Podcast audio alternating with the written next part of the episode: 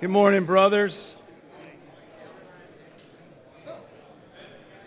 I know those of you uh, who uh, last week, when you got here and your, two back row tables, two back rows of tables weren't, uh, weren't there. I know that must have been really stressful noticing how many of you love those two back rows. So I'm, I apologize uh, that we really messed you up. Um, and of course, these guys up here were thinking, yeah, a bunch of people got into, got into our rows as well.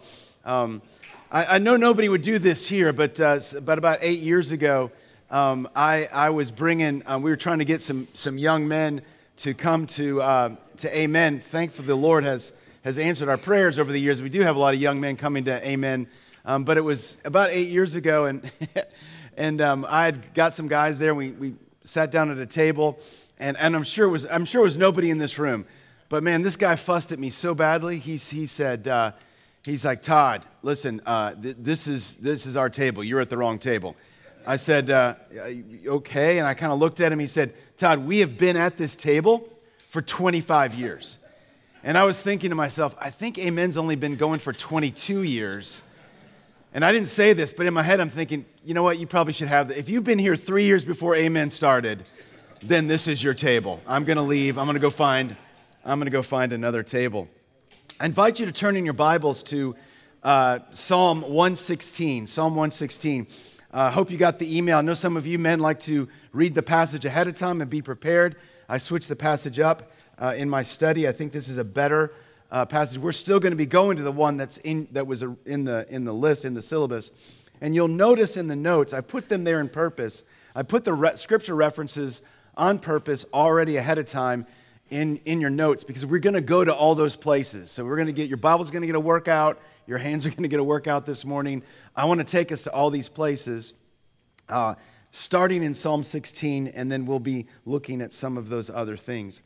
You know, uh, it was good news to hear that, um, I guess yesterday, that Damar Hamlin was discharged from the hospital, the, the Buffalo Bills defensive back who uh, collapsed from sudden cardiac arrest uh, a Monday night a week ago on Monday Night Football. He's out of the hospital uh, back home, rehabbing at home, and that's a, that's a blessing. Wasn't it interesting to note, if you were watching the game, that when Damar Hamlin collapsed uh, on the field, uh, a prayer meeting broke out on the field, right? All of a sudden, um, if, he, if they had called a prayer meeting before the game, maybe 10 guys would have gotten out there, and they might have been in trouble. But he collapsed, and all of a sudden, both teams, all staffs, everyone, even the commentators were saying, you know, we, our prayers and thoughts uh, are with him. Well, what is biblical prayer? I mean, was what was happening there?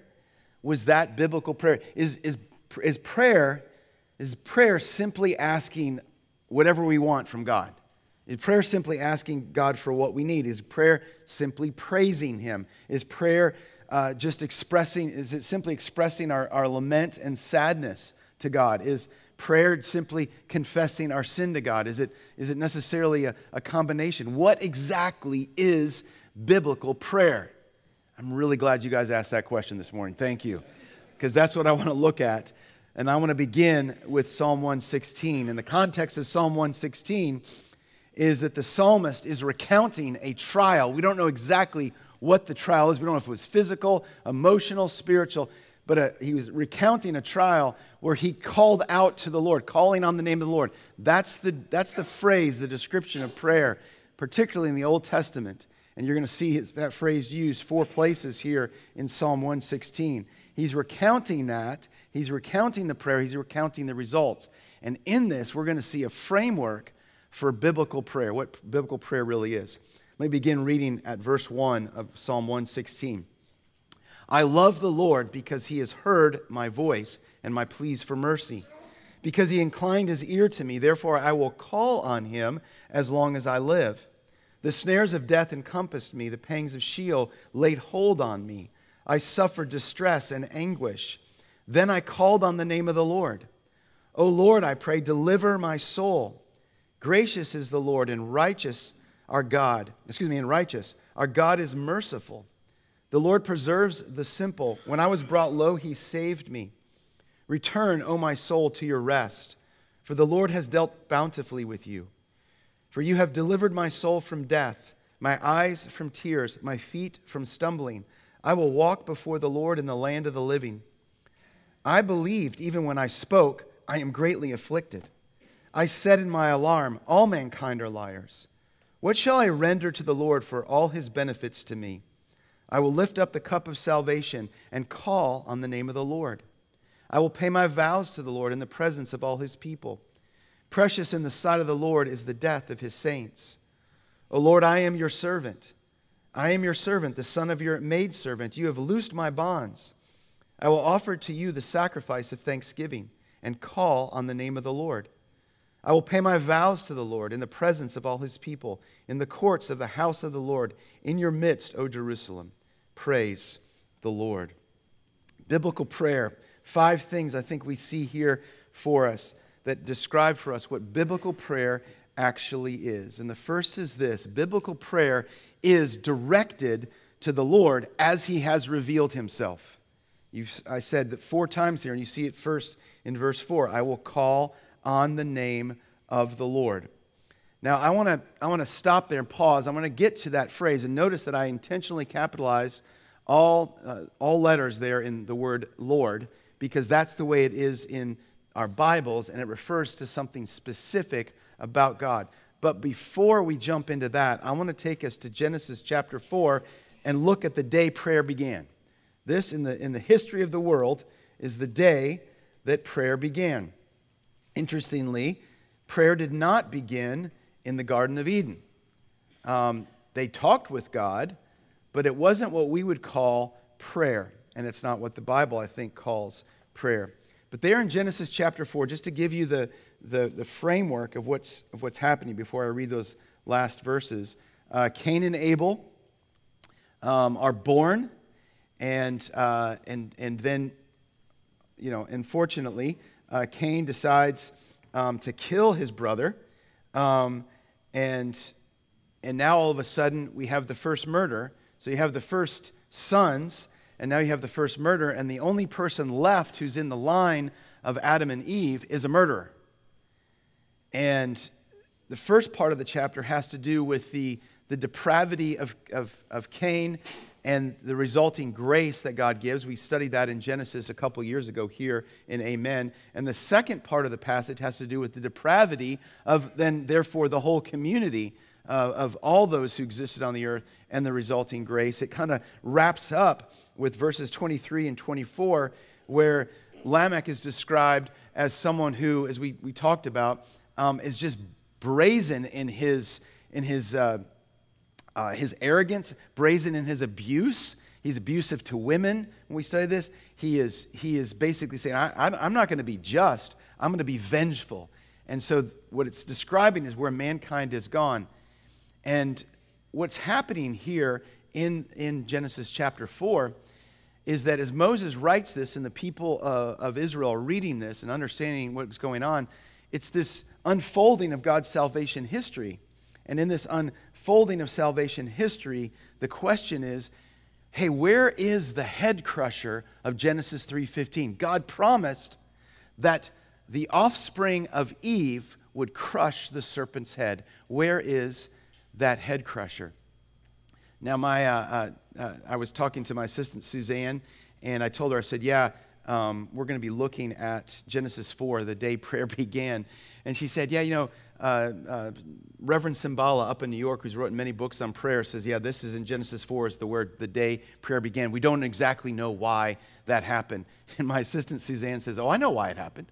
I know what happened. Because Eve had children. The second you have children, you start praying, like you begin to pray. I said, Well, actually, Suzanne, Suzanne you're, you're, not, you're not quite off there because that's what's at issue here. So let me read these verses and let's talk this out of why did prayer begin here. Verse 25. And Adam knew his wife again. So this is after Cain and Abel. Adam knew his wife again, and she bore a son and called him his name Seth. For she said, God has appointed another offspring instead of Abel, for Cain killed him. To Seth, a son also was born. He called his name Enosh. And at that time, people began to call upon the name of the Lord. The first time that phrase appears. At that time, people began to call on the name of the Lord. Why did prayer begin then? what's going on. This is what's going on. The promise from Genesis 3:15 is that the offspring of Eve would be the one that would crush the serpent's head. They have been kicked out of the garden. They have been kicked out of the paradise created for them. And now they're dealing with their sin, but God had promised that there would be a head crusher who, who would be the, the, the offspring of Eve. And then all of a sudden, Cain and Abel are born. Maybe one of them will be the head crusher. That's the hope. That's the hope. This is the offspring of Eve. Well, then the whole thing deteriorates because Cain kills Abel. Abel can't be the head crusher, he's dead. Cain can't be the head crusher, he's, he's a murderer. What are we going to do? Well, then Seth is born. Maybe he's going to be the head crusher. But then nothing more is said about Seth in, the old, in, the, in, in Genesis after this. That's it. Seth was born. He had a son, Enosh. Nothing more is said about Enosh. He's born, no head crushing. He has a son, born, no head crushing. People begin to think, oh, wait, this promise of God crushing the head of the serpent is maybe going to take longer than we thought. And they begin to call on the name of the Lord. They begin to cry out and say, Lord, when will you send the head crusher? When will you bring us back to Eden? When will, when will we have the opportunity to, to, to be in community with you? They begin to realize, man, this isn't going to happen just right away. And so they begin to call on the name of the Lord. Now, back in, in Psalm 116, you see that, that phrase used several times call on the name of the Lord. And Lord there is capitalized. And that's when in our ESV Bibles, that means it's the name Yahweh. It's, the, it's, it's, it's when God says, um, I am who I am, that's the name. It, it encompasses all that uh, who He is. And that's key for us in our understanding of what biblical prayer is. Because calling on the name of the Lord is not just what we call him. The Bible isn't just giving us a name to reach out to God. Oh, I just need to know what to call him. Okay, Yahweh, Lord. It's more than that. It's much more than that. Because Yahweh just isn't his name, it's who he is. It's who he is. And so when it says in the Old Testament that they called on the name of the Lord, they were calling on God as he is revealed, who, the one who is. They're, they're they're reaching out for his character, for all that he is. And so when we think about our own prayers, God's character must shape our prayers. That's why I think it's helpful for us to often begin prayer by recounting the character of God. Not because God needs us to remind him who he is, but we need to be reminded that our prayer only has only uh, or, or is shaped only only really is is going forward as we understand that we're not just calling out on oh god hey but we're calling on the one who is. We're calling on how his character is being read. and that's how we're going to pray. That's going to frame our words. So biblical prayer is directed to the lord as he has revealed himself. I will call on the name of the lord. Secondly biblical prayer is asking god to come through on his promises, asking God to come through on his promises. You'll notice in Psalm 116, and though, though the psalmist is referring to, to what he had prayed before and how he had uh, uh, cried out to God before, you'll notice at verse 5 and a little bit of verse 6, he's recounting the promises of God. God promises to be gracious, God promises to be righteous, God promises to be merciful. He's calling out the promises of God. And in the Old Testament, that was the purpose of their prayer. So it began for them as God's people to call out to the character of God, to who He is, and it quickly moved to His promises. That's what we're seeing in Genesis 4. They began to call on the name of the Lord. They were calling out to the, to the one who is, I am who I am, not just to a God. You don't just pray to a God up there. That's not biblical prayer. It's praying to the God of the Bible, it's praying to the God as He has revealed Himself. And then the next piece of it is calling out His promises. So, there in Genesis 4, what's taking place is, is they call out to the God, the Creator God, the one who was there walking with Adam and Eve in the garden. they're also calling out the promise. God, you promised in Genesis chapter 3:15. Of course, they didn't have Genesis 3. You promised in the garden that the offspring of Eve would crush the head of the serpent. You promised that there was going to be salvation. You promised that you were going to make a way back for us. And so they begin to call out the, the promises of God in that. Now let's take to us to a couple other places where we're going to see that. Turn in your Bibles, first of all, to Genesis chapter 32. Genesis 32. I want us to, to see this um, in other places so we understand it more clearly. Remember in Genesis 32, Jacob is going to meet Esau. This is years and years and years after Jacob cheated Esau. um, so Jacob has cheated Esau. Uh, Esau, remember, Jacob was kind of like the, you know, he, he, was, he was not the hunter, he was the mama's boy, but now Jacob has he got the birthright. He's been blessed of the Lord. He's a very wealthy man. He's going to meet up with Esau, who is the hunter, who's the guy who's a fighter.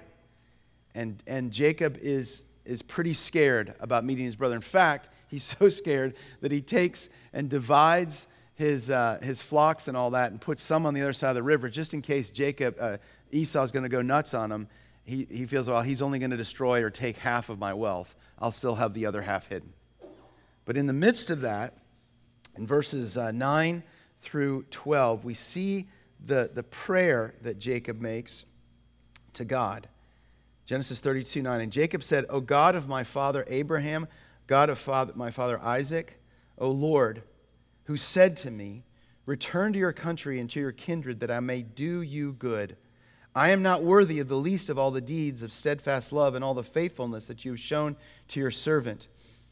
For with, my, with uh, only my staff I crossed this Jordan. Now I have become two camps.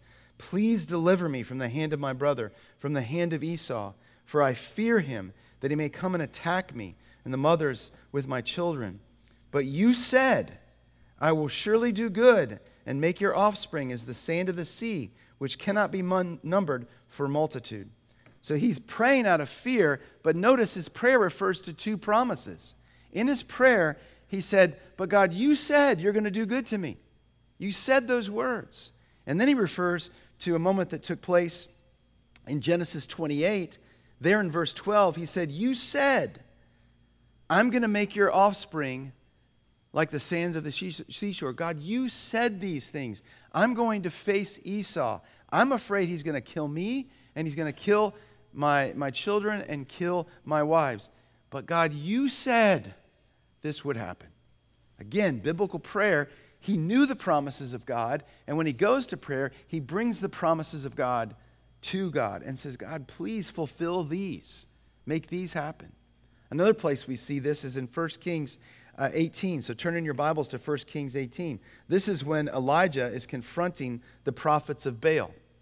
Elijah is God's man. Elijah has been told, You're God's man. Elijah has been told by God, Hey, I want you to go talk to and confront Ahab. Hey, Elijah, I want you to go, uh, I'm going to I'm going to send rain. Go tell him I'm going to send rain. There's been famine. I'm going to make this happen. It's going to happen for you, with you, Elijah. And then Elijah ends up in this contest with the prophets of Baal. Notice, first of all, the challenge that Elijah gives in, ref- in reference to prayer, uh, chapter 18, verse 24. He says, And you call upon the name of your God, and I will call upon the name of the Lord, Yahweh, notice all caps, and the God who answers by fire, he is God. Okay, so we're going to call out, you call out to whatever God you have. I'm calling out to Yahweh, to the one who is, the I am who I am. And then look down at verse 36. Here we have the prayer. And at that time of the offering of the oblation, Elijah, the prophet, came near and said, O Lord, Yahweh, God of Abraham, Isaac, and Israel. Notice again, he's appealing to the character of God. Let it be known this day that you are God in Israel, and that I am your servant, and have done all these things at your word. Answer me, O Lord, answer me, that this people may know that you, O Lord, are God, and that you have turned their hearts back.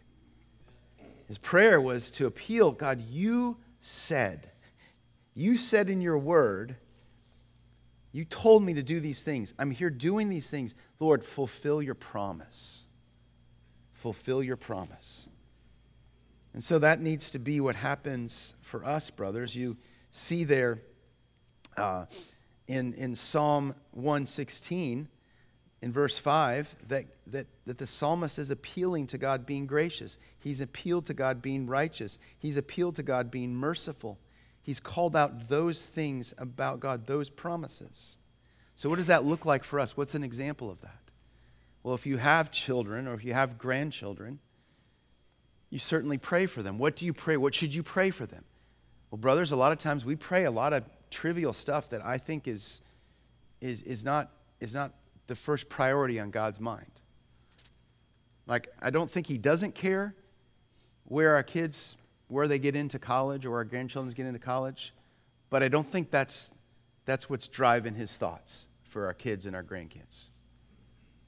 I do know that God's word has said that those of us who are, are, are, are men who belong to God, who God has claimed as his own, he said there's a promise that he would be the God of our children and our grandchildren for generations. God has made that promise. I've found it in Scripture. You probably found it in Scripture. And so when I go to the Lord and pray for my kids, and if God blesses me with grandkids, and I pray, I'm gonna, I claim that promise. God, you said, you said you would bless my household to, to a thousand generations. Can we start with this first one, please? Can you, can you bring them back to you? And that's the prayer. I'm claiming the promise about my kids. It, I, I, you can say whatever you want to God. I mean, He's a patient God and He's a, he's a gentle Father. But if you want to be praying biblical prayers, if you want to be like those, those, those men who've gone before us, who, who, who have moved mountains through their prayers, it is about biblical prayer. It's about claiming the promises of God. And so, looking for those in reference to our family and to um, the people we care about and going to the Lord and saying, Lord, you said, please bring this promise to fulfillment. Please bring this promise to fulfillment. Asking God to come through on, our, on his promises. Third thing, biblical prayer is designed for a fallen world. Biblical prayer is designed for a fallen world. You see there in, in verse uh, 3 of Psalm 116, he says, The snares of death encompassed me. The pangs of Sheol laid hold on me. I suffered distress and anguish. Later on, when he's saying what he was delivered from, you delivered my soul from death. Verse 8 my eyes from tears, my feet from stumbling. This is all this brokenness. And we don't know exactly, like I said, what the psalmist's um, uh, struggle was, but this is a, this is a deep problem. He, he either had really great physical sickness or he had a struggle with deep grief, like deep grief. Maybe he lost his, his, his wife. Maybe he lost a child. Or maybe it was just deep depression, but this guy was in the lowest place. He was experiencing the brokenness of this world. He was experiencing this, this time between uh, being east of Eden, between Eden and the new heavens and the new earth. He's in this place and he's experiencing the brokenness of it. And it's in the brokenness that God has given us prayer. Because again, prayer didn't exist in the garden. You say, oh yeah, but they talked with God. They did, but there was just this, there was just walking along with God in this conversation. Um, biblical prayer, again, we've already defined it, is, is to, to ask God to fulfill his promises. Why would we need that to be done? Because we live in this broken time. And so our prayers are shaped by the fact that we're in this, this place in God's redemptive history. And you remember there uh, in, verse, in chapter 4 of Genesis, they began to call upon the name of the Lord because they realized, oh, I don't think we're going back to Eden anytime soon. But God, you said. And so they began to call out. And here we are, a lot further, more east of Eden, but hopefully closer. Well, we are closer to heaven for sure. I hope it's really close. But we're in this, we're in this place, and in this place, God has given us prayer. Prayer to God is for the now and the not yet. We recognize God's promises will be fulfilled. They will be. Brothers, your physical bodies will be healed. They will be. Now, maybe you'll experience some of that before heaven, but for sure, for sure, you and I will be completely healed in heaven. The trauma we've experienced, the scars we bear, the emotional heart wounds that we have, those things will be healed. You will be made whole. God will fulfill his promise. You may experience some of that on this side of heaven, but for sure, you're going to experience in heaven. God will fulfill his promises. And here in the, in the now but not yet, we cry out to God in the brokenness of the now. And, and in that place, we're saying to God, You see us. It's like what Romans talks about, where the, the rocks are crying out, where, where all creation is groaning. We're groaning. Oh Lord, please. That's why in the, in, in, um, when Jesus teaches his disciples to pray, and he says, Pray like this. And he says, May it be on earth as it is in heaven. Pray that in the Lord's Prayer. On earth as it is in heaven. That's the prayer of, of, of someone calling out in the midst of the brokenness, in the midst of the now, in the fallen world. Lord, please let it be on earth as it is in heaven. My, uh, my daughter, um, she's a pretty decent artist, graphic artist, and one of my favorite gifts she ever gave me, she gave me um, last year at Christmas. And it's this framed picture of the Memphis Bridge, the M Bridge, and underneath it says, In Memphis as it is in heaven. and it reminds me to pray that. Because God, Jesus told us to pray that. In Memphis as it is in heaven. And I'm praying it in the midst of the brokenness, in, in, in the midst of our fallen world, and I'm calling out for God's promises to make that happen. Now, I know, I'm sure, all of it, all of it, all the promises will be fulfilled in heaven. I know. But maybe God, in His mercy and grace, will do some of that now and bring some of heaven down to Memphis now. So I, I pray that because prayer is designed for a fallen world. Fourthly, biblical prayer starts with the gospel. Biblical prayer starts with the gospel. Notice uh, in verse 1, it says, He heard my voice and my pleas for mercy. The Lord was actively listening. And then verse 6 of Psalm 116, When I was brought low, He saved me. right there. Now, Let's look at this a little bit more. Turn, uh, you're back in Genesis 4. Let's go to Genesis uh, 3. Let's go back to the garden. See, the point of this is that uh, the gospel, the point of the gospel is that God is acting to save before we asked him to save. Right? That's the point of the gospel is that he reached out and loved us before we knew to reach out for him to save us. It's God initiated that's, that's the starting place of the gospel. And while prayer didn't exist in the gospel and the fact that they weren't calling on the name of the Lord, look who was the first caller. When you look at Genesis chapter 3, uh, verses 8 through 10. Verse 8 And they heard the sound of the Lord God walking in the garden in the cool of the day, and the man and the wife hid themselves from the presence of the Lord, Lord God, among the trees of the garden. So they've sinned and they're hiding from God, and God is walking in the garden. And then look what it says in verse 9. But they're hiding, but the Lord God called to the man. They're hiding in their sin. They're ashamed to see God. God comes. And I love that it's the way it's done there. They're hiding among the trees of the garden, but the Lord God called to the man and said, Where are you? God is the one who initiates. God is the one who is reached. So, our calling out to God, calling on the name of the Lord, begins with the fact that He is seeking us. And we see it there right away in the first sin, at the point where humanity falls and humanity hides in guilt and shame. God comes and He calls out, Where are you? And you and I know on this side of our own salvation story, we look back and we see. I mean, we see what we did, but then when we come to know Christ, we're like, oh, I can see how you were calling me, God. You were, you were calling out to me before I was ever calling out to you. I can, yeah, amen. I can see it now. I wasn't even thinking about you, and you were calling out to me.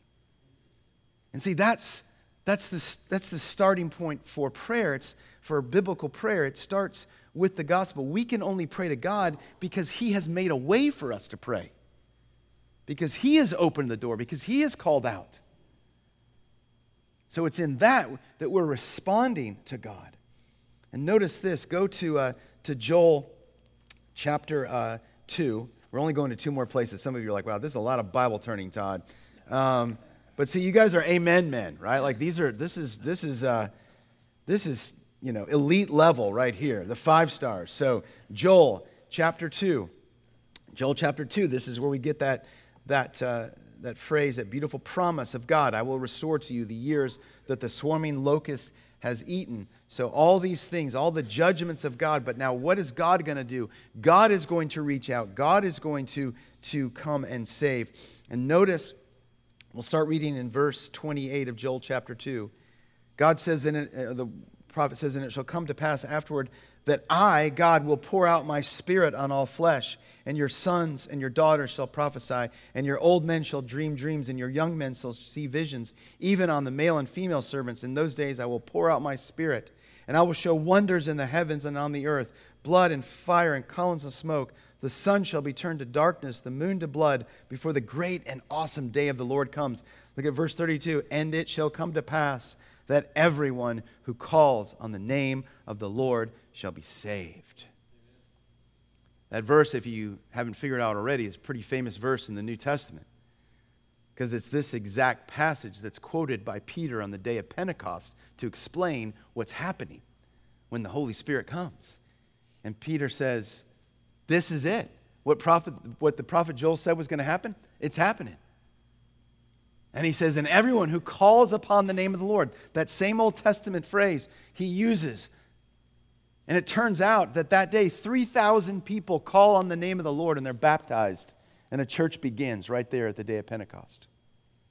But even Paul, when he, in the book of Romans, when he's talking about the great, uh, the, the, giving the great explanation of salvation, showing us the, the, the, our own depravity and God's justification and adoption and the indwelling Holy Spirit and our sanctification and the promises to be fulfilled. Remember in chapter 10, he says, anybody who calls on the name of the Lord will be saved.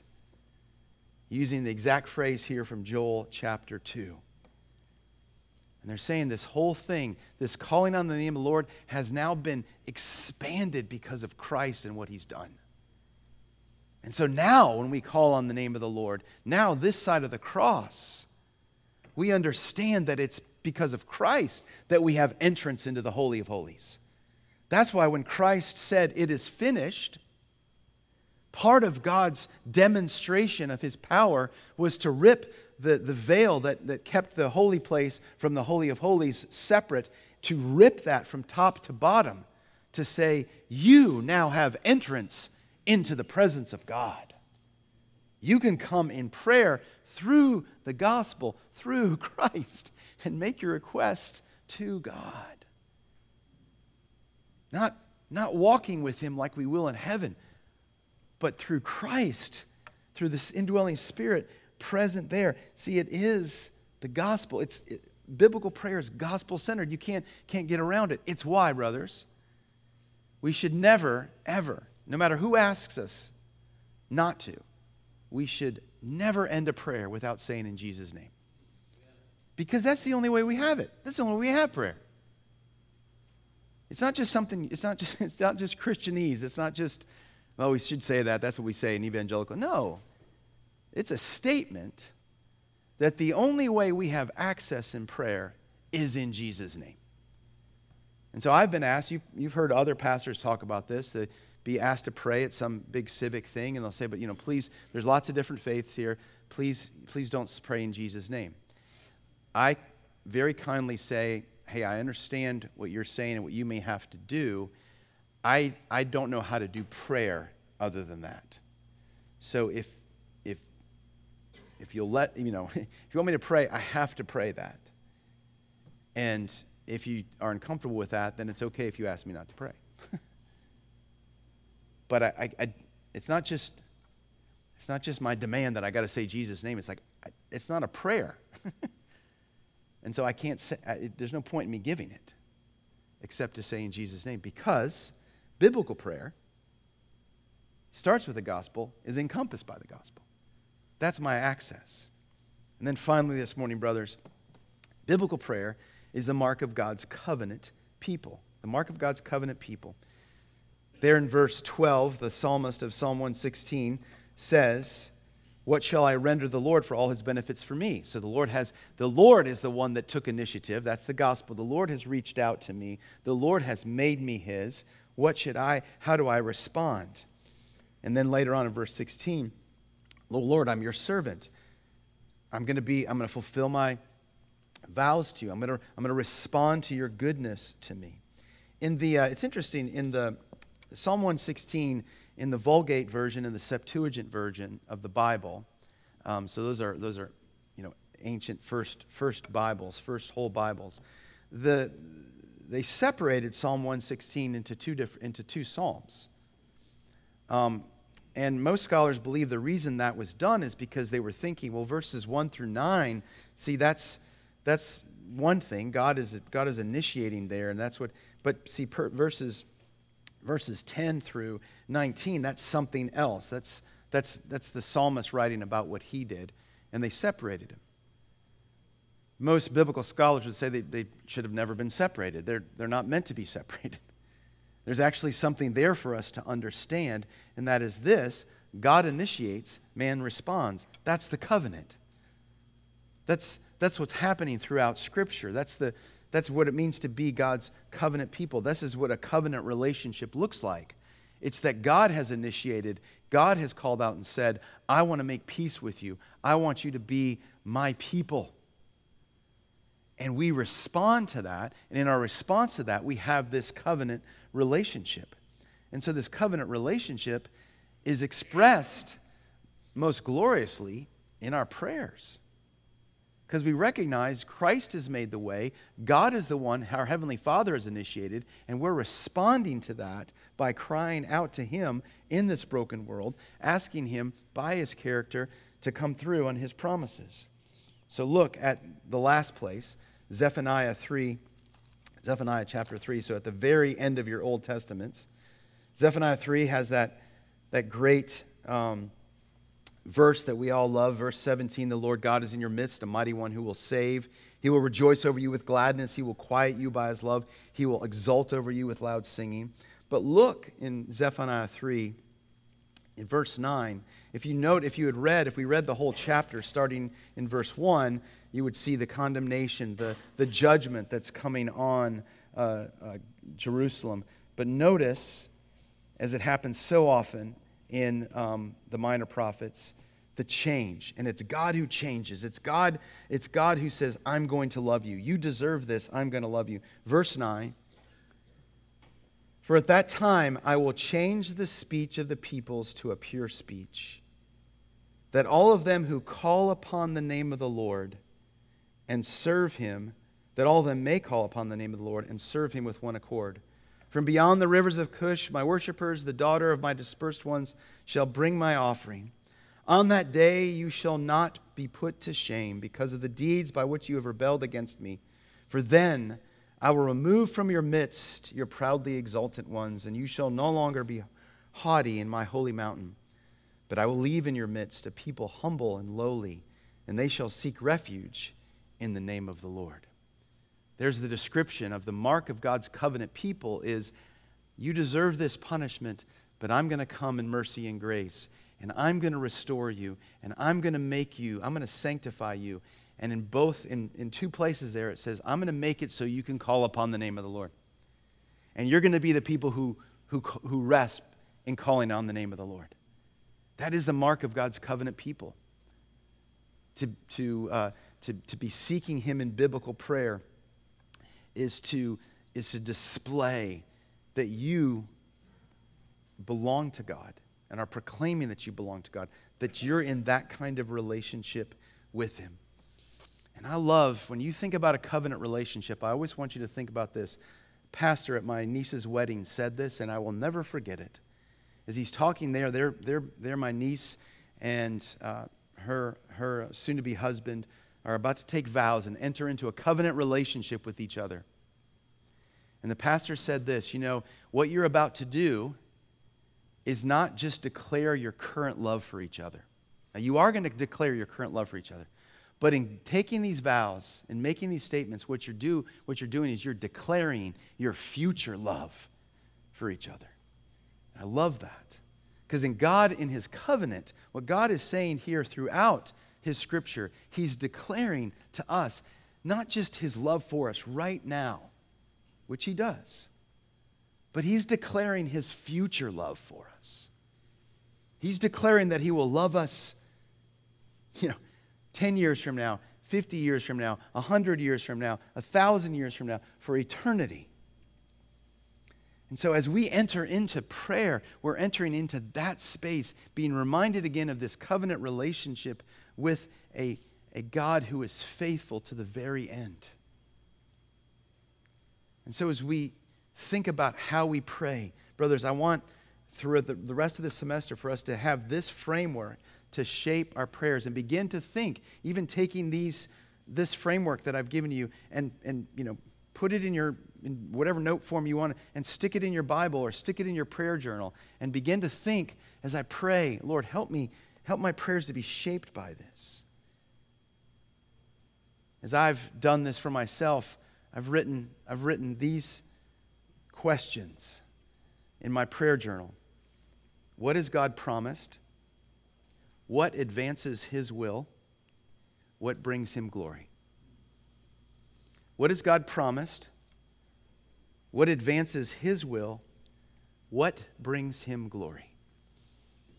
And as best I can, when I pray, I'm like, Lord, help shape my prayers around those questions. I, I know if I pray those things, we're going to see things happen. You're going to do something. And I'm going to claim it based on you. Not because there's some magic trick here. Not because, oh, if I say the right words, God will do the right thing. No, no, no. I want to just enter in as, as, as his covenant child. I want to enter in with him and cry out in this broken world. Let's pray together.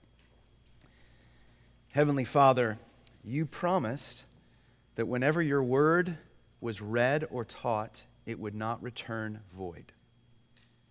So, Father, we claim that promise right now in our prayer. And we would ask that for our own hearts, your word would not return void.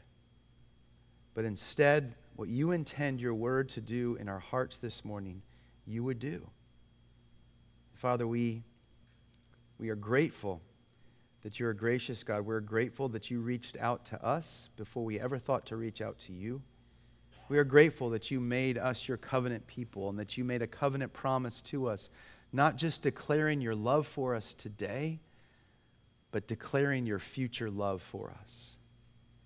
And Lord, it is in that reality that we find our peace, being your covenant sons.